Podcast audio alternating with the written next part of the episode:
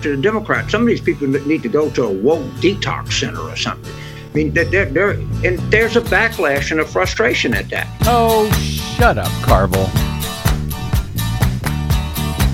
Well, I don't know why I came here tonight. I got the feeling that something ain't right. No, it ain't. I'm so scared in case I fall off my chair. And I'm wondering how I'll get down the stairs. Me, jokers to the right. Here I am, stuck in the middle with you. Yes, I am.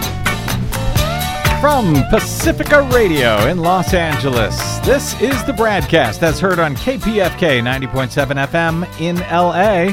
Also in Red Bluff and Redding on KFOI, Round Mountains KKRN, and Eureka's KGOE in California. Up in Oregon on the Central Coast on KYAQ, Cottage Grove's KSO, Eugene's KEPW. Lancaster, Pennsylvania's WLRI, Maui, Hawaii's KAKU, Columbus, Ohio's WGRN, Palenville, New York's WLPP, Rochester, New York's WRFZ, down in New Orleans on WHIV, out in Gallup, New Mexico on KNIZ, Concord, New Hampshire's WNHN, Fayetteville, Arkansas's KPSQ, in Seattle on KODX, Janesville, Wisconsin's WADR, and Minneapolis, St. Paul's AM 950, KTNF. We also stream coast to coast and around the globe every day on the internets on the Progressive Voices channel, Netroots Radio, Radio for Humans, FYI Nation, NicoleSandler.com, Radio Free Brooklyn, Workforce Rising, No Lies Radio, Verdant Square Radio, and Detour Talk, amongst others. Blanketing Planet Earth five days a week. I'm Brad Friedman, your friendly investigative blogger, journalist, troublemaker, muckraker, and all around swell fellow, says me from BradBlog.com. Whether you agree or not, well, I just hope you agree. That's all. Thank you very much for joining us today for another thrilling edition of the Bradcast, where we have a lot to get to for a change.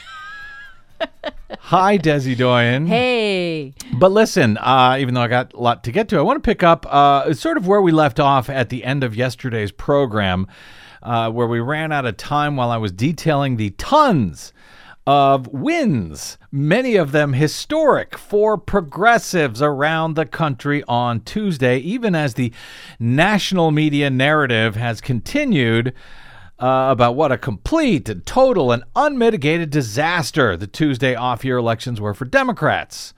You heard James Carville there at the top, uh, how you know Democrats just must get over their woke, whatever Yeah. nonsense he had to say. We're we're hearing a lot of that still, Uh, you know, because Democrats must apparently immediately uh, now repent and apologize for their ways. They must realize how they have gone wrong and immediately start acting more like Republicans, or they are doomed. they are doomed. Exactly. That's And always the- the answer. No matter what happens, the answer is always Democrats must move to the right. Yes, that's right. Or they will they'll just it'll be all over in the 2022 midterm elections. Now, they may be doomed in 2022, but it won't be because they weren't acting enough like Republicans, at least not in my opinion. Anyway, of course, the uh, corporate media relies on drama and outrage for viewers and listeners and readers.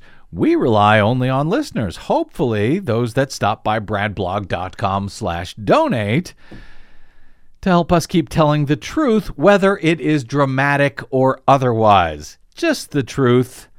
You know, I see my job as informing the electorate. So you can make the best decisions about your lives and how to vote. There are plenty of folks in the corporate and non corporate media alike, frankly, whose business model seems to be based on ginning up drama and outrage.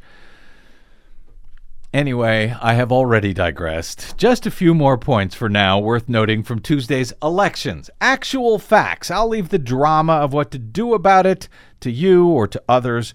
Uh, one point I ran out of time for, but should definitely be noted here as uh, Democrats continue their battle with w- uh, their battles, I should say, with West Virginia Senator Joe Manchin and Arizona's uh, Senator Kyrsten Sinema in hopes of finally passing their progressive, transformative social safety net and climate change bill known as the Build Back Better Act. As folks, even in the supposedly non right wing media, continue to suggest that uh, Democrats must back off, Back off Biden's bold progressive agenda. They must do less if they want to win in 2022 by doing nothing for the American people, as has been the case for the past 40 years or so as the middle class crumbles and the nation comes apart at the seams in response. But yes, I have digressed again. Voters in Tucson, Arizona, that's Pima County, the second largest county in the newly purple and trending blue state of Arizona, they approved a ballot initiative to raise the minimum wage to $15 on Tuesday by a huge margin 60% to 32% of those who voted on that initiative. That means uh, and I think it's Initiative uh, 2, 206. That means 85,000 workers in Pima County's largest city will now be getting a raise. Nice. Tucson, of course, is a key Democratic stronghold in the state of Arizona, which maybe, just maybe, is something that their senior Democratic Senator, Kyrsten Sinema, might want to take notice of, given the show that she made uh, of voting against including a $15 minimum wage in Democratic legislation in Congress earlier this year, helping to kill that wildly popular initiative among Democrats and Republicans and everyone else for whom that is a very popular notion. And she did so for reasons that, frankly, I cannot even imagine. But, you know, maybe she'll notice that, yes, Tucson just voted by a huge margin, again, two to one margin, to raise the minimum uh, wage to $15. Maybe the state GOP and cyber ninjas will want to audit those results just to make sure that they were right. Have we heard from them yet about that? No, we have not heard. Huh. I don't know why they're not complaining about that. I wonder why. But I do have more on the state GOP and the cyber ninjas a little bit later if I can get to it. The other results that I wanted to get to today uh, from Tuesday regard the three state constitutional propositions that were on the ballot in New York State regarding elections and voting reforms. As we discussed on this uh, show last week with two longtime election integrity experts on the ground there in New York, and we all three had mixed opinions, frankly, about, about all three of them. Well, all three appear to have failed on Tuesday bigly by like two to one margins. They all failed, even with general support from the Democratic Party and the bulk of election reformers, if not all of them, at least not all of the ones on this program. Prop 1 uh, involved redistricting reform. It had uh, several different provisions. I won't get into the details, but that was uh, Prop 1. Prop 3 would have allowed for same day voter registration by doing away with the 10 day deadline in New York for registering to vote, which, in and of itself, by the way, was already a big and important reform in, in New York, where until this change uh, to allow folks to register up to 10 days before the election, the deadline had been like months before election day, before folks even knew who or what was on the ballot. Prop 3 uh, would have done away with that deadline, and that would then have allowed for same day voter registration, which is now offered in many uh, states around the country. Of course, uh, it would most likely have also involved uh, electronic poll books at uh, the precinct, and we saw all kinds of problems with electronic poll books going down, people being unable to vote at all across the river there in New Jersey on Tuesday. And then Prop 4 would have allowed no excuse absentee voting in one of the most restrictive absentee voting states in the Union. Uh, all three measures failed on Tuesday. As I say, by like two to one. Why? I don't know. But if I can learn more, I will let you know.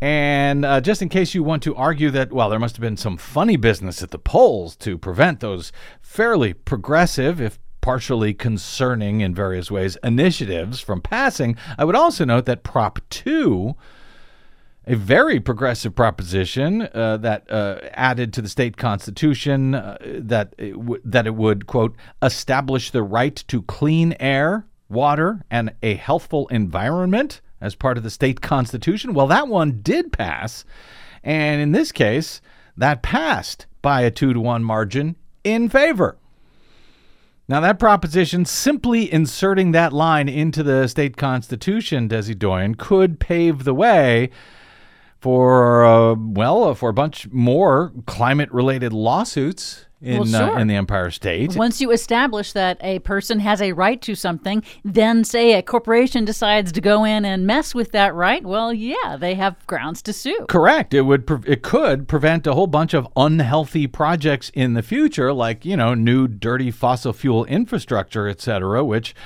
you know w- would then uh, step on the right to clean air, water, and healthful environment in New York. So that would seem to be both a very good thing for New Yorkers and, frankly, for all of the rest of us on this burning planet that that we'll have more on that and some other environmental initiatives that were on Tuesday's ballot in Desi's upcoming Green News report a little bit later this hour. Yep. But speaking of elections and election reform and the need for Democrats in D.C. to get stuff done, well, they appear to be trying. Senate Republicans, however, on Wednesday blocked another attempt to move forward with the John Lewis Voting Rights Advancement Act. Like other attempts to pass voting rights legislation this year, even a formal debate on the bill could not pass Republicans' use of the filibuster. A majority of the Senate, including, yes, even a Republican, believe it or not, supported moving forward on this bill to, to debate it. Yeah, this is not to pass. This is just to talk just about to, it. just to debate it and then vote on it. Well, that would, uh, you know, it, th- this bill would re- reconstruct some of the Voting Rights Act preclearance provisions for new election laws that disproportionately discriminate against minority voters. You used to have to get permission from a uh, federal judge or from the Department of Justice for uh, laws that might racially discriminate. Well, that part of the Voting Rights Act was essentially gutted by the Supreme Court in 2013, and that has paved the way since then for all sorts of racially discriminatory laws that we have seen passed all over the country in uh, in GOP states since then. yeah, just hundreds alone this year. The new law would also fix other parts of the 1965 law that were similarly weakened by another Supreme Court ruling earlier this year, finding essentially that it was okay to discriminate under the law as long as you didn't discriminate too much. I know that sounds ridiculous, but seriously, that's what the U.S. Supreme Court decided. You can go back and, and listen to my conversation with Mark Joseph Stern from uh, early summer on that, just after the Supreme Court came out with their uh, with their ruling. You can download it at bradblog.com.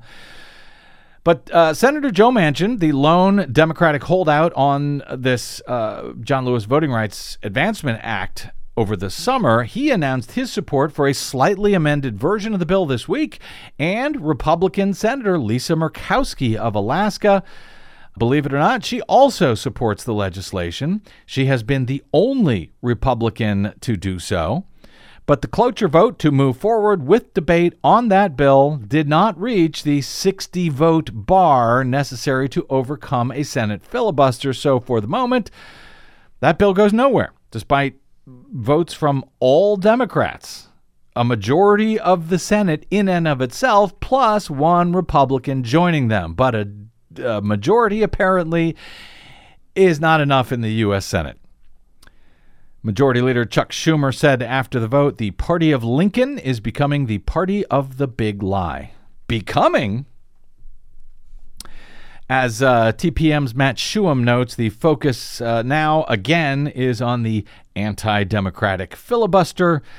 Just like the Freedom to Vote Act, uh, which Republicans blocked from receiving a debate two weeks ago, the failure of Wednesday's motion to begin debate on the John Lewis Act is just the latest episode to demonstrate how the arcane Senate rules have stopped progress on Democrats' priorities, and yes, I would add, American democracy itself.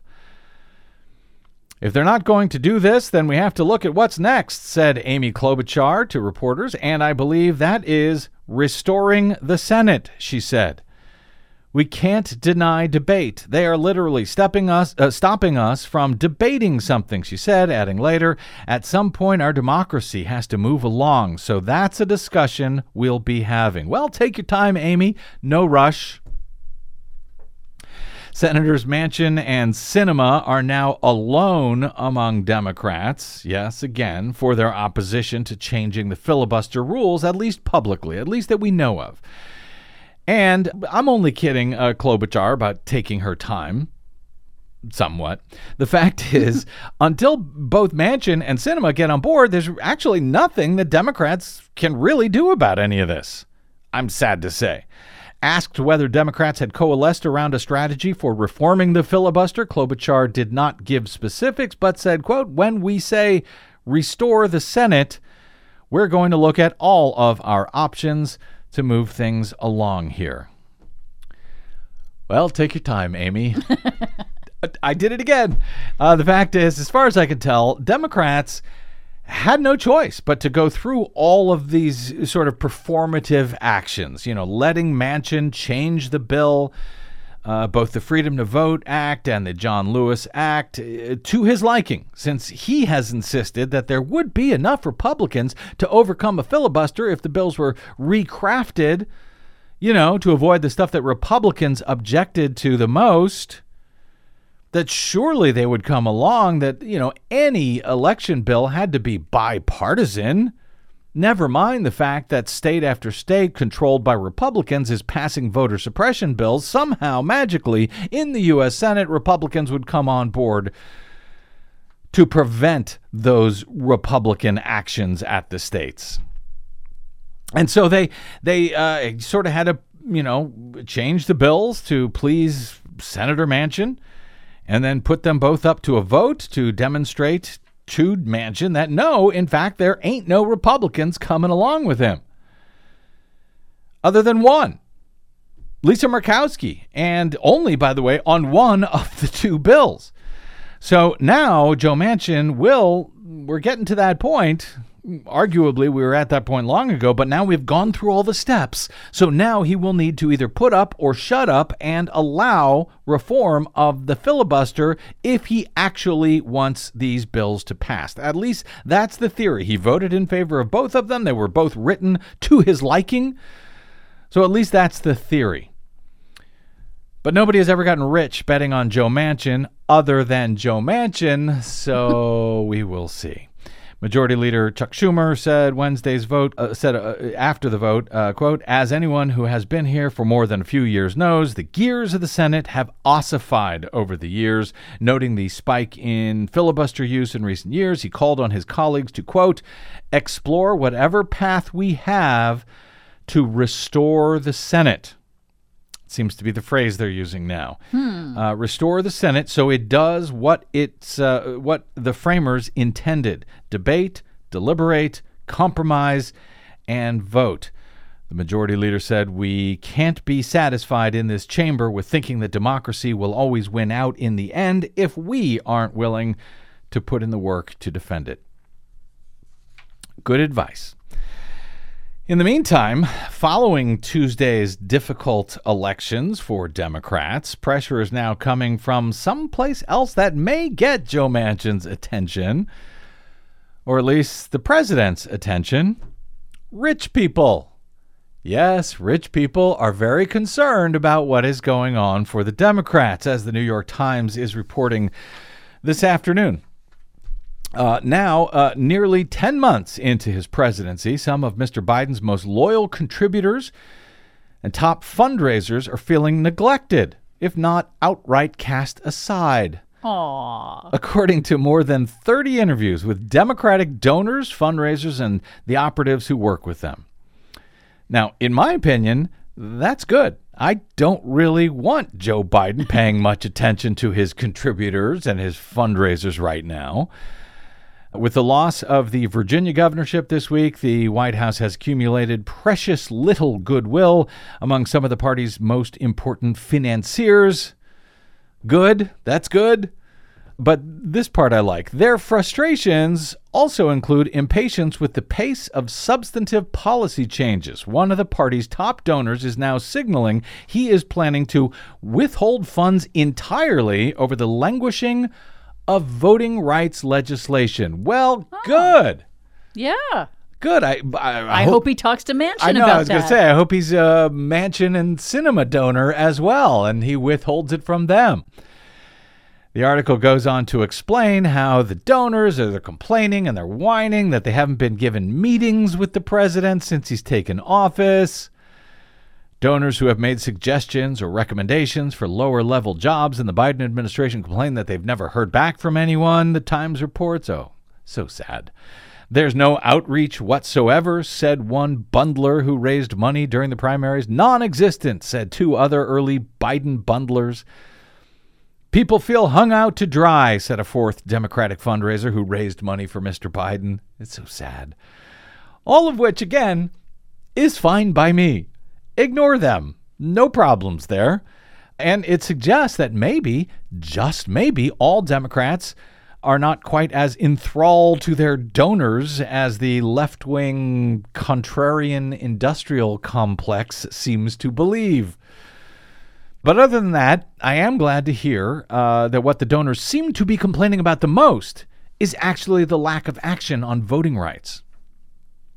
Separate from the outreach issue, a number of major Democratic donors, in particular in Silicon Valley, have been pressing Mr. Biden to uh, to move more forcefully on passing voting rights legislation, seeing state-level Republican restrictions on voting as an existential crisis for democracy, and they are correct.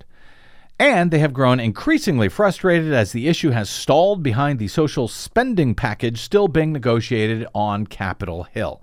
Now, that social spending and climate change package uh, is, uh, frankly, equally as important. I don't know if that's the right way to put it. At least, at least, to, at least important to the fortunes of Democrats next year, if that's what you're really worried about, Democratic donors. But I guess rich people, maybe they're not quite as concerned hmm.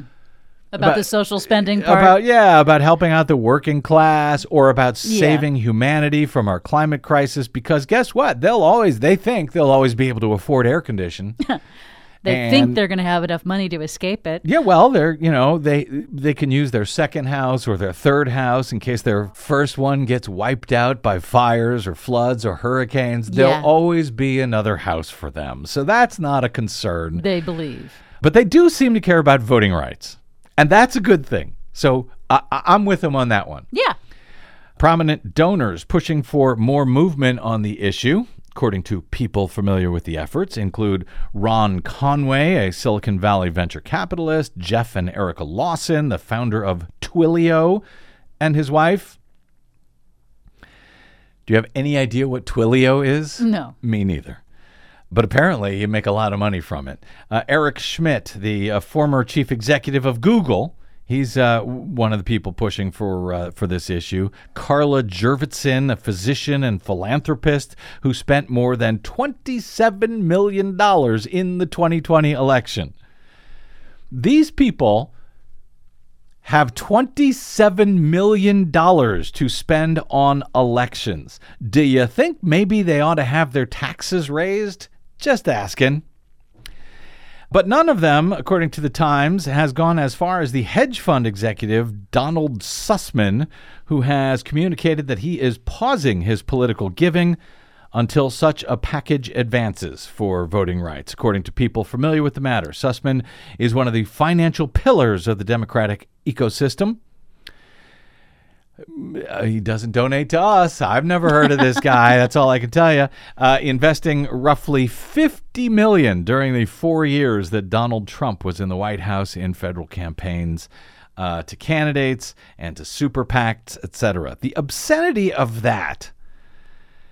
And those kind of numbers, frankly, from any political donors, uh, putting that aside, I am still hopeful that this gets the attention of Democrats you know, maybe if their funders uh, have an uprising, they will start to notice. I will take whatever we can get at this point with American democracy now hanging by a thread. Ning Mosberger Tang, a Democratic donor in Colorado who put nearly $300,000 into the 2020 uh, into federal campaigns in 2020, has been organizing regular meetings with like-minded donors focused on voting rights legislation and said there was quote frustration about the lack of prioritization of this issue. She estimated the group had raised $7 million this year to press the cause. Advancing voting rights legislation is especially tricky politically, the Times correctly notes. It would almost surely require doing away with the filibuster, which still divides Democrats. Well, actually, at this point, it only divides two Democrats from the rest of the entire Democratic caucus in the Senate, as far as we can tell.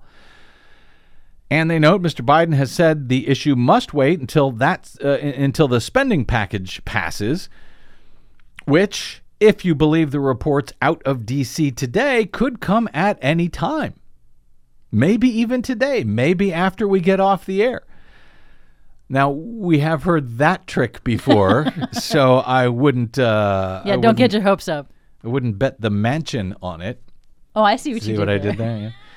Uh, But uh, but Biden uh, did recently express openness to quote fundamentally altering the filibuster to advance voting rights legislation quote and much more. He said. Of course, uh, no president can force any senator to do anything, despite what some in that contrarian industrial complex that I referenced seem to believe. And I've spoken to people. They're like, well, d- Joe Biden should be doing more. He should be out there pressing them. He should be calling out Joe Manchin by name and Kyrsten Sinema by name and Threatening to take away funding from their states. and embarrassing them any way that they can. If he did that over and over again loudly from the bully pulpit, I'm sure they would comply with his orders.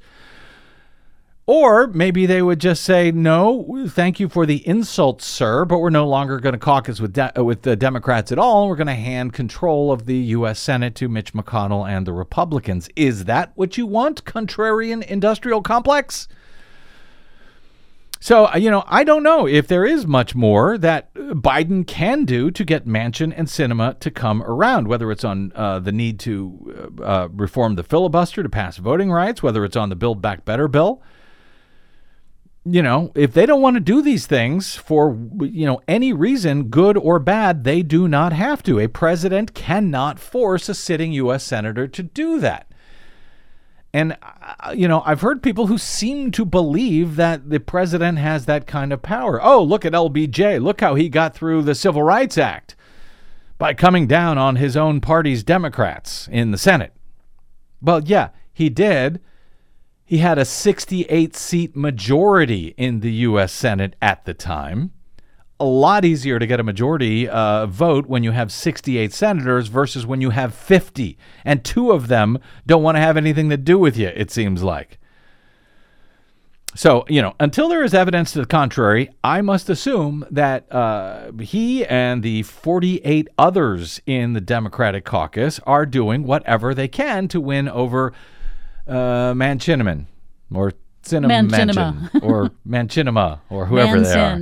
But if uh, pressure from the uh, biggest donors to the Democratic Party helps, if they're ticked off about this and if they are pushing them, well, I am all in favor of that. So there's that.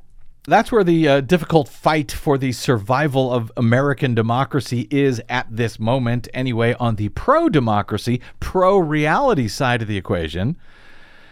How are things looking on the other side of the street? Well, you know, on the pro authoritarian anti democracy side. You mean in Crazy Town? Let's take a quick break, and we'll take a uh, trip to uh, Crazy Town, where you can uh, you've you've got this uh, warning. You can put on your hazmat suits, or pop your popcorn, or whatever. We will we will return with some of the just some of the uh, GOP madness when it comes to American democracy right now in November of 2021. But hey, you actually may like some of this. Like I said, pop the popcorn, including some more, yes, more legal trouble for the liars in the wingnut media. That's straight ahead. You have been warned. I'm Brad Friedman, and you are listening to the Bradcast.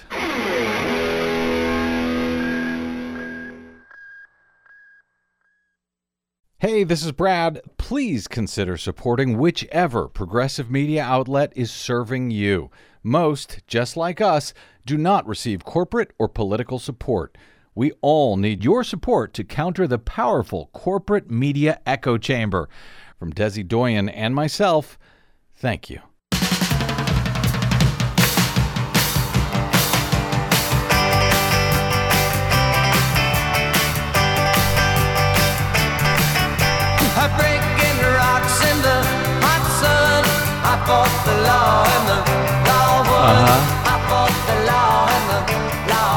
We'll see who wins.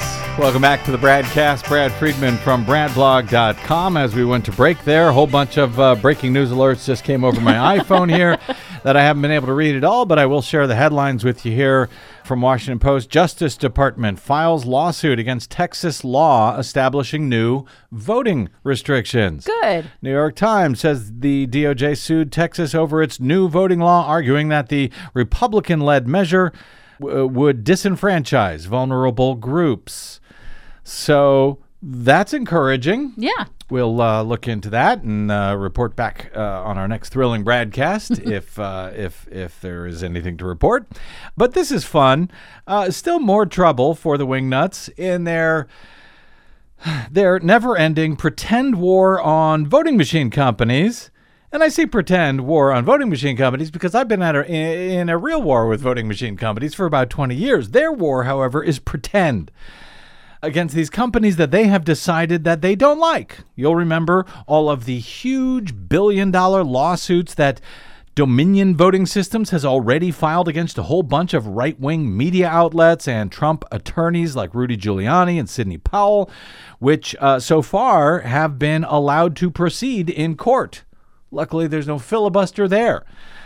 So those cases are moving forward, at least some of them, the ones against Giuliani and Powell. And then there's also the Smartmatic voting company, which doesn't actually have anything whatsoever to do with American elections, other than out here in Los Angeles County, where they were actually contracted to create the new, terrible, unverifiable touchscreen voting systems that all voters at the polls out here are now forced to use for the first time as of last year. But Smartmatic is in none of the states that the Republicans are pretending to have uh, contested.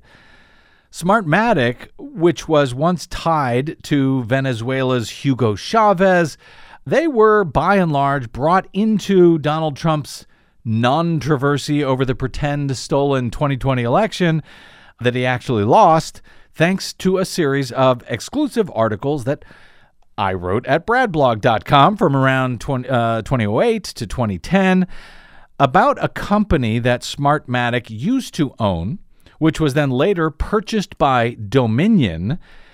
And now the Wingnuts have basically decided that Dominion and Smartmatic somehow are one in the same when actually they're competing companies and that both Dominion and Smartmatic somehow stole the election from Joe Biden, even though Smartmatic has nothing whatsoever to do with elections in any of the states that Trump has duped his followers into believing were somehow hacked. And of course, zero evidence to support any of this madness. Well, so there's your background. Now, from Reuters, last night, which, by the way, Reuters sort of right wing, right wingy media itself, uh, in truth. So I do salute them here for using the word right wing in the very first sentence instead of conservative. So there's that. Yeah. I wish the rest of the media would take notice. Anyway, from Reuters, voting technology company Smartmatic on Wednesday sued right wing U.S. television networks One America News and Newsmax, saying they must be held accountable for spreading conspiracy theories about the 2020 U.S. presidential election. Yay!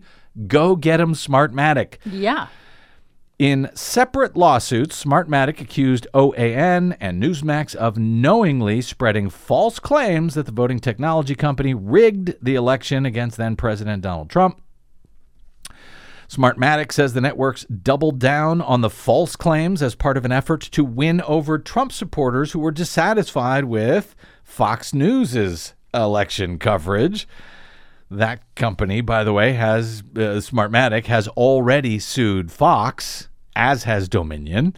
A Newsmax spokesperson said in a statement to Reuters, quote, while Newsmax has yet to receive or review the Smartmatic filing, Newsmax reported accurately on allegations made by well-known public figures This is their defense. This is the people are asking. We're just reporting what people they're are saying. asking. Yeah, they're just saying that stuff. We have to report it. Uh, they say, including the president, his advisors, and members of Congress, as well as reporting on Smartmatic's claims in its defense. Uh, Smartmatic's action against Newsmax today is a clear attempt to squelch the rights of a free press. and apparently the rights of a free press to knowingly lie. Maybe. I don't know. I suspect uh, that argument might find friendly ears at our stolen U.S. Supreme Court eventually. But of course, they are claiming all they were doing was reporting what these other important people were saying. And I'm not so sure about that, but that's what they're uh, that's what they seem to be claiming here. An OAN representative did not immediately respond to a request for comment. Smartmatic did not say how much money they are demanding from Newsmax and OAN, but said election conspiracy theories have erased two billion dollars in value from the company. Damages owed by each of the defendants will be determined at trial, they said. Smartmatic in February also sued Fox News and its parent company, Fox Corp, and several Fox hosts. Hi, Lou Dobbs. In, uh, in a New York state court, alleging that they falsely accused the company of helping rig the U.S. presidential election in favor of Democrat Joe Biden. In that case, Smartmatic also sued Rudy Giuliani and Sidney Powell, who pushed these election rigging conspiracy theories without any evidence in support of them. Smartmatic's lawsuit in that case stated that the defendants should pay a combined $2.7 billion in monetary damages. Fox and its co defendants have asked the judge to dismiss the case, arguing their commentary on Smartmatic was free speech that was protected by the First Amendment. Fox, OAN, Newsmax, Powell, Giuliani also face defamation claims brought by Dominion Voting Systems.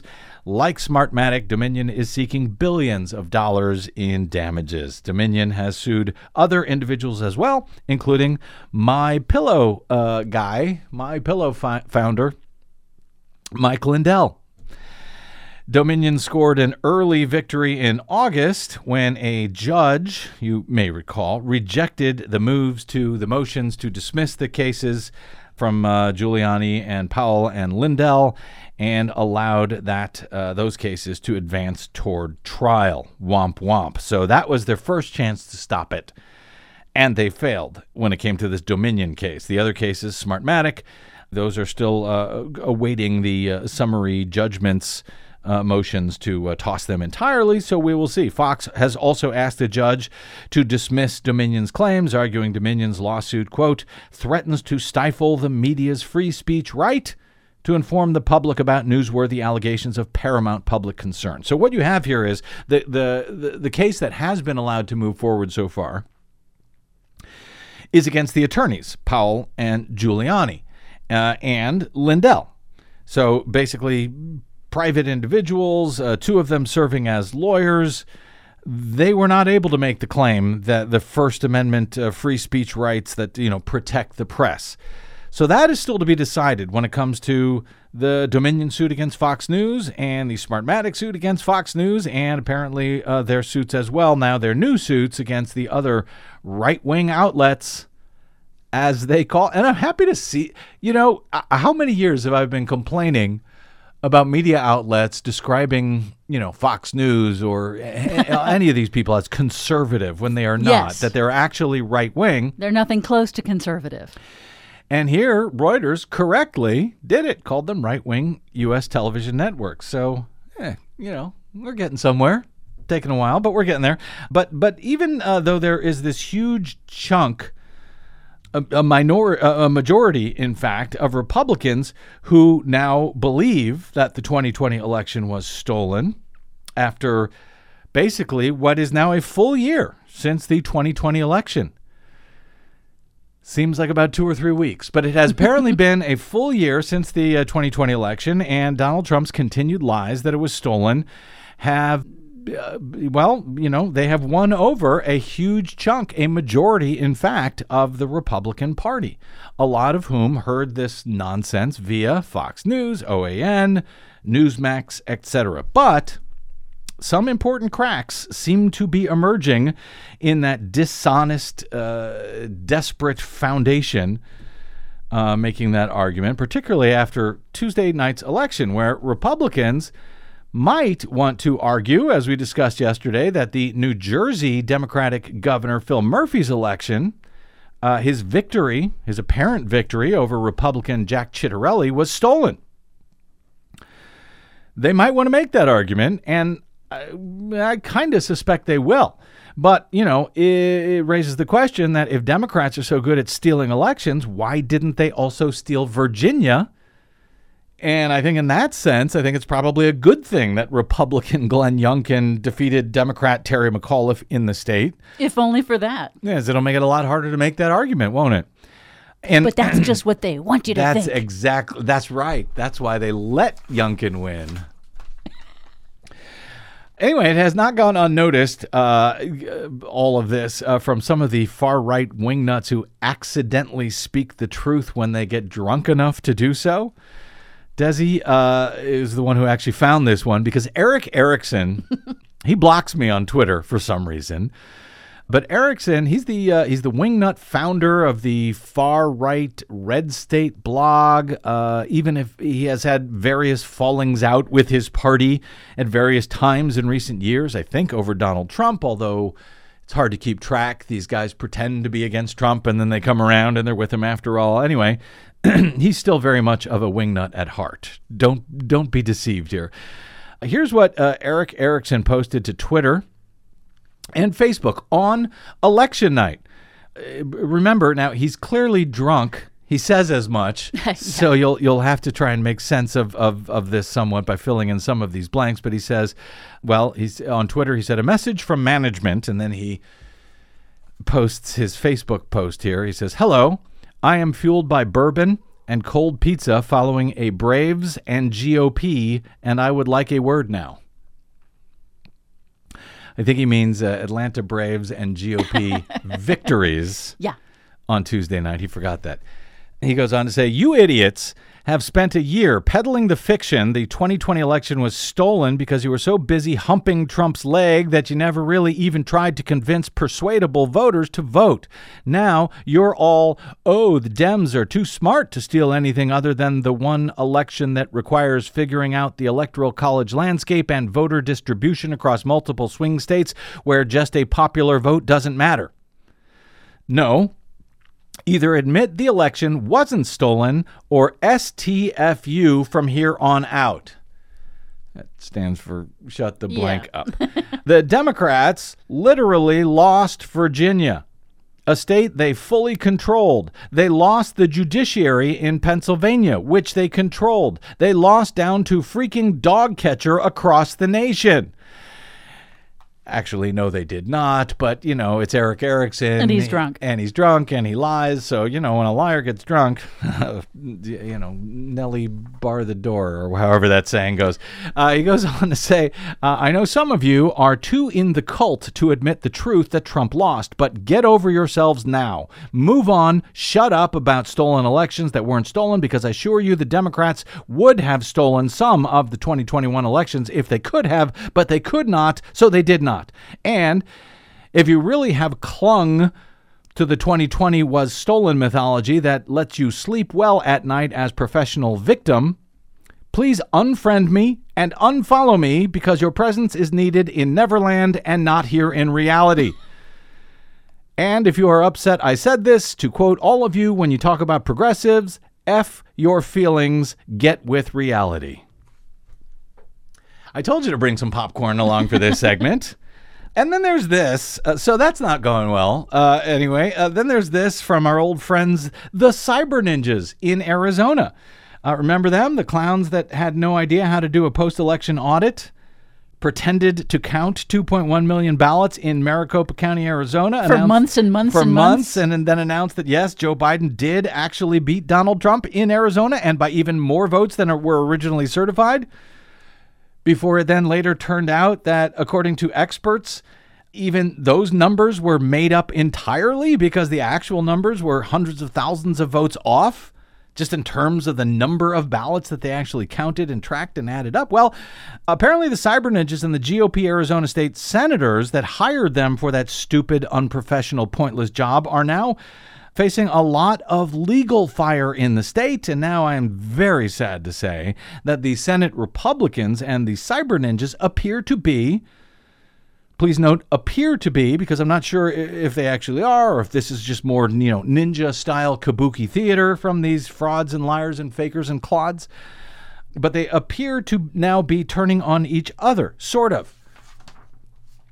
from the Arizona Republic. Cyber Ninjas is in breach of its agreement with the Arizona Senate to conduct an audit of the presidential election in Maricopa County. Senate President Karen Fann wrote in a letter to the company. Fann's letter adds pressure to the Florida based Ninja Company to turn over thousands of records related to the audit and also comes as the Senate itself is facing court sanctions for not, in turn, making those records available to Arizonans. This is also sad. The letter was sent before a county judge was slated to consider whether cyber ninjas should face court penalties for not turning over these records. That case was filed by the Arizona Republic, and it is separate from another lawsuit in which left leaning watchdog group American Oversight has already sought sanctions against the Senate for not turning over these public documents. Senate President, again, Republican Senate President Karen Fann's three paragraph letter puts the onus on cyber ninjas. The Florida company's failure to give the Senate documents pursuant to a judge's order after he determined that because this project was initially funded by the state government means that any records about the audit, including emails and texts, etc., between anybody involved in this audit theater, that also means the company violated its contract with the Senate at least according to Senator Fann, who made all of this idiocy possible in the first place. And as such, the Senate, quote, reserves its rights to pursue any and every available claim or remedy to enforce the agreement's provisions. So now she's basically threatening the cyber ninjas if they don't turn over this information. The Senate had hired the company on a $150,000 contract, but the cyber ninjas ended up raising millions more for its effort from private donations that came in through, yes, places like OAN and Newsmax. OAN was one of the uh, uh, right wing outlets that was pushing this entire audit nonsense in the first place. Calling themselves a news outlet, but also fundraising on behalf of this, Correct. of this group. No wonder they were sued by Smartmatic and Dominion. So uh, the uh, by the way, that 150,000 they got from the Senate, that would be taxpayer money that the ninjas were paid and we and that was just what they were paid to start. We don't know ultimately what they were paid in the end by the taxpayers of Arizona. You know, those Republican conservatives are always very concerned about how taxpayer dollars are being spent, right? Anyway, this is all coming into court. They're all turning on each other. Maricopa County Superior Court Judge Hannah previously ordered the cyber ninjas in late August to make public things such as emails, text, and other communications related to the audit. And we know that even Senator Fann has not turned over all of the documents because we've had several guests on this program, like John Brakey and Ray Lutz, who have said that their own communications that they sent at various times to Senator Fann herself or to the ninjas that those documents that they know exist emails, text messages, they know they exist. They have not shown up so far in the meager document dumps that the uh, Senate and uh, the ninjas have put out. So uh, we will see how this goes, but they are now all turning on each other. There's a couple of other contractors that Senator Fann has also sent a letter to, but apparently she says that the Senate has only received about 300 records from cyber ninjas of what should be closer to 60,000 available documents. She said the only reason I sent the letter to the ninjas and to the subcontractors was to let them know that the judge is now talking about sanctions and they may need to be aware and they need to turn these things over. That's the best I can do for right now. So, there you go. We'll keep our eyes on that as the public's attempt for accountability continues, and we will continue to cover it and do our part wherever we can. I have a feeling none of this ends well. Though whom it does not end well for, the bad guys or the good guys, well, that all remains to be seen. Desi Doyen is next with the Green News Report, where maybe some of the good guys are winning a bit. We'll see. Maybe. We'll find out. That's next on the BradCast. I'm Brad Friedman.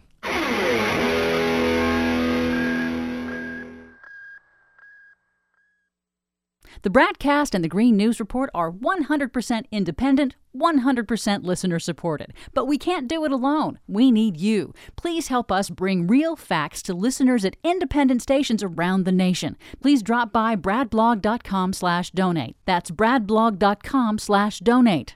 And thanks.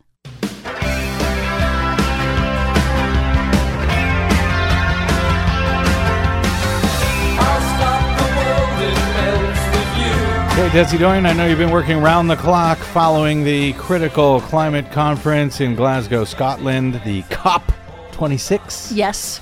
As it's called for some reason, and as you cover in our latest Green News Report. We can get real on coal, cars, cash, and trees. Major agreements on methane, deforestation, and more at UN Climate Summit. But getting commitments that translate to real change is no small lift. As Critical World Conference moves into the negotiating phase. Plus, 2021 off year elections deliver a mixed bag for the environment. All of those mixed bags and more straight ahead from BradBlog.com. I'm Brad Friedman. And I'm Desi Doyen. Stand by for six minutes of independent green news, politics, analysis, and snarky comment. More than 100 world leaders pledged to halt deforestation by 2030.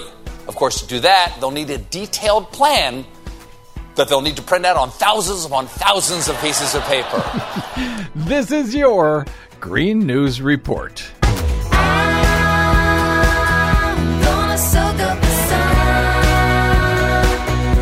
Okay, Desi Doyen, a whole lot of stuff going on at COP26, the UN Climate Conference. But first, we've got some elections here in the U.S. Yes, the environment was on the ballot in the off year elections across the U.S. this week. In Virginia, Republican Glenn Youngkin, who says he's not sure if humans cause man made climate change, mm. edged out former Democratic Governor Terry McAuliffe for the governor's seat. In New Jersey, incumbent Democratic Governor Phil Murphy won a second term, which is good news for his massive initiative to remake the state into a regional hub for offshore wind energy. Actually, it's good news for all of us on this planet. Indeed. In Ohio, a Republican coal lobbyist won a special U.S. House election in a reliably red district. In New York State, voters approved an amendment to the state constitution guaranteeing New Yorkers the right to clean air and water and a healthy environment. That should be interesting. But in Maine, voters agreed with the ballot initiative to cancel a proposed high voltage transmission line to deliver clean Canadian hydropower, which would have have required clearing a miles long path through the state's forest and was opposed by fossil fuel and utility interests. Hmm. High voltage transmission lines are necessary for delivering renewable energy across long distances and are a growing area of contention and litigation. Meanwhile, in Glasgow, Scotland, the COP26 UN Climate Summit now moves into the grueling phase of negotiating the incredibly complex details and mechanisms to deliver on major deals announced by world leaders this week. I'm sure it'll go really well and it'll be totally easy. Issues like wealthy countries financing adaptation and clean energy technology in developing countries, emissions trading, enforcement, transparency, and accountability. Before departing Glasgow, President Joe Biden urged world governments and the private sector to seize the moment. This isn't just something we have to do to protect the environment and our future. It's an enormous opportunity, enormous opportunity for all of us, all of our nations, to create jobs and make meeting climate goals a core part of our global economic recovery as well. More than 20 countries and financial institutions vowed to halt all financing for fossil fuel development overseas and divert an estimated $8 billion a year to clean energy projects instead. Nice. Was the U.S. one of them? Yes, we are. The UK, European Union, and the US all signed off on a new Just Energy Transition Partnership with South Africa, promising more than $8 billion to help that country ditch their coal fired power plants. Good. The European Union and the United States announced a deal to end their trade war over steel and aluminum launched by Donald Trump, but also will require the incredibly emissions intensive steel industry to decarbonize, pushing international producers into clean production methods like green steel made using renewable energy. Can that be done? You can generate enough heat with renewable energy? They're doing it now in Sweden. Nice. If they can do it there, we can do it here. More than 100 countries signed on to a new pact to halt and reverse deforestation and land degradation by 2030. The Glasgow Leaders Declaration on Forests and Land Use accounts for about 85% of the world's forests and includes billions in funding for sustainable forest management, conservation, and reforestation. More than 100 countries representing more than two thirds of the global economy agreed to cut methane emissions by 30% by 2030. A very significant deal, yet it does not include major emitters like Russia and China. Because methane is a powerful climate warming gas, reducing emissions now would have a rapid and significant effect on global warming. And finally, President Biden is backing up that methane pledge with action at home. The administration announced that the EPA and other federal agencies will now develop new methane leak standards to cut U.S. methane emissions by 70% below 2005 levels by 2030. And that will cover both new and existing infrastructure across the entire oil and gas industry supply chain. So lots of pledges and deals, but they all have to be backed up by action. And they have to be not blocked here in the U.S. by the U.S. Supreme Court. There's that too.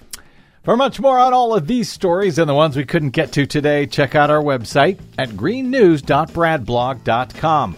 I'm Brad Friedman. And I'm Desi Doyen. And this has been your Green News Report. A little less conversation, a little more action. All this aggravation ain't satisfaction in me. I love that he says A little more satisfaction bite, a in me. Uh, very quickly, I know you got a, an A update here. As we were going into the conference, there was concerns that all of the world pledges made so far were not going to keep the world below the two degree limit for warming, much less the 1.5 Celsius uh, limit. That's all in the Paris Agreement, yes, and that Yeah. was going into it. Now, the International Energy Agency has some good news coming out. It says that if all of the new pledges that have been made this week at the COP26 conference and all of the new deals, like on methane and refor- deforestation and all of those, if those are all met, then they would slow warming to just 1.8 degrees Celsius above pre industrial levels. That is better than the two degree Yeah. target in Paris. So that's if everybody follows through. That is very good news. That's a lot of ifs, but it is good news. We'll Yes. take it. Thank you very much, Desi Doyen.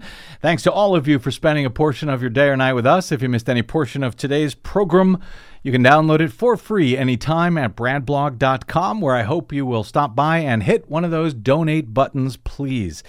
You can drop me email if you like. I'm bradcast at bradblog.com. On the Facebooks and the Twitters, I am simply the Brad Blog. I will see you there until we see you here next time. I'm Brad Friedman. Good luck, world. Don't procrastinate, don't articulate, girl, it's getting late. You just sit and wait around.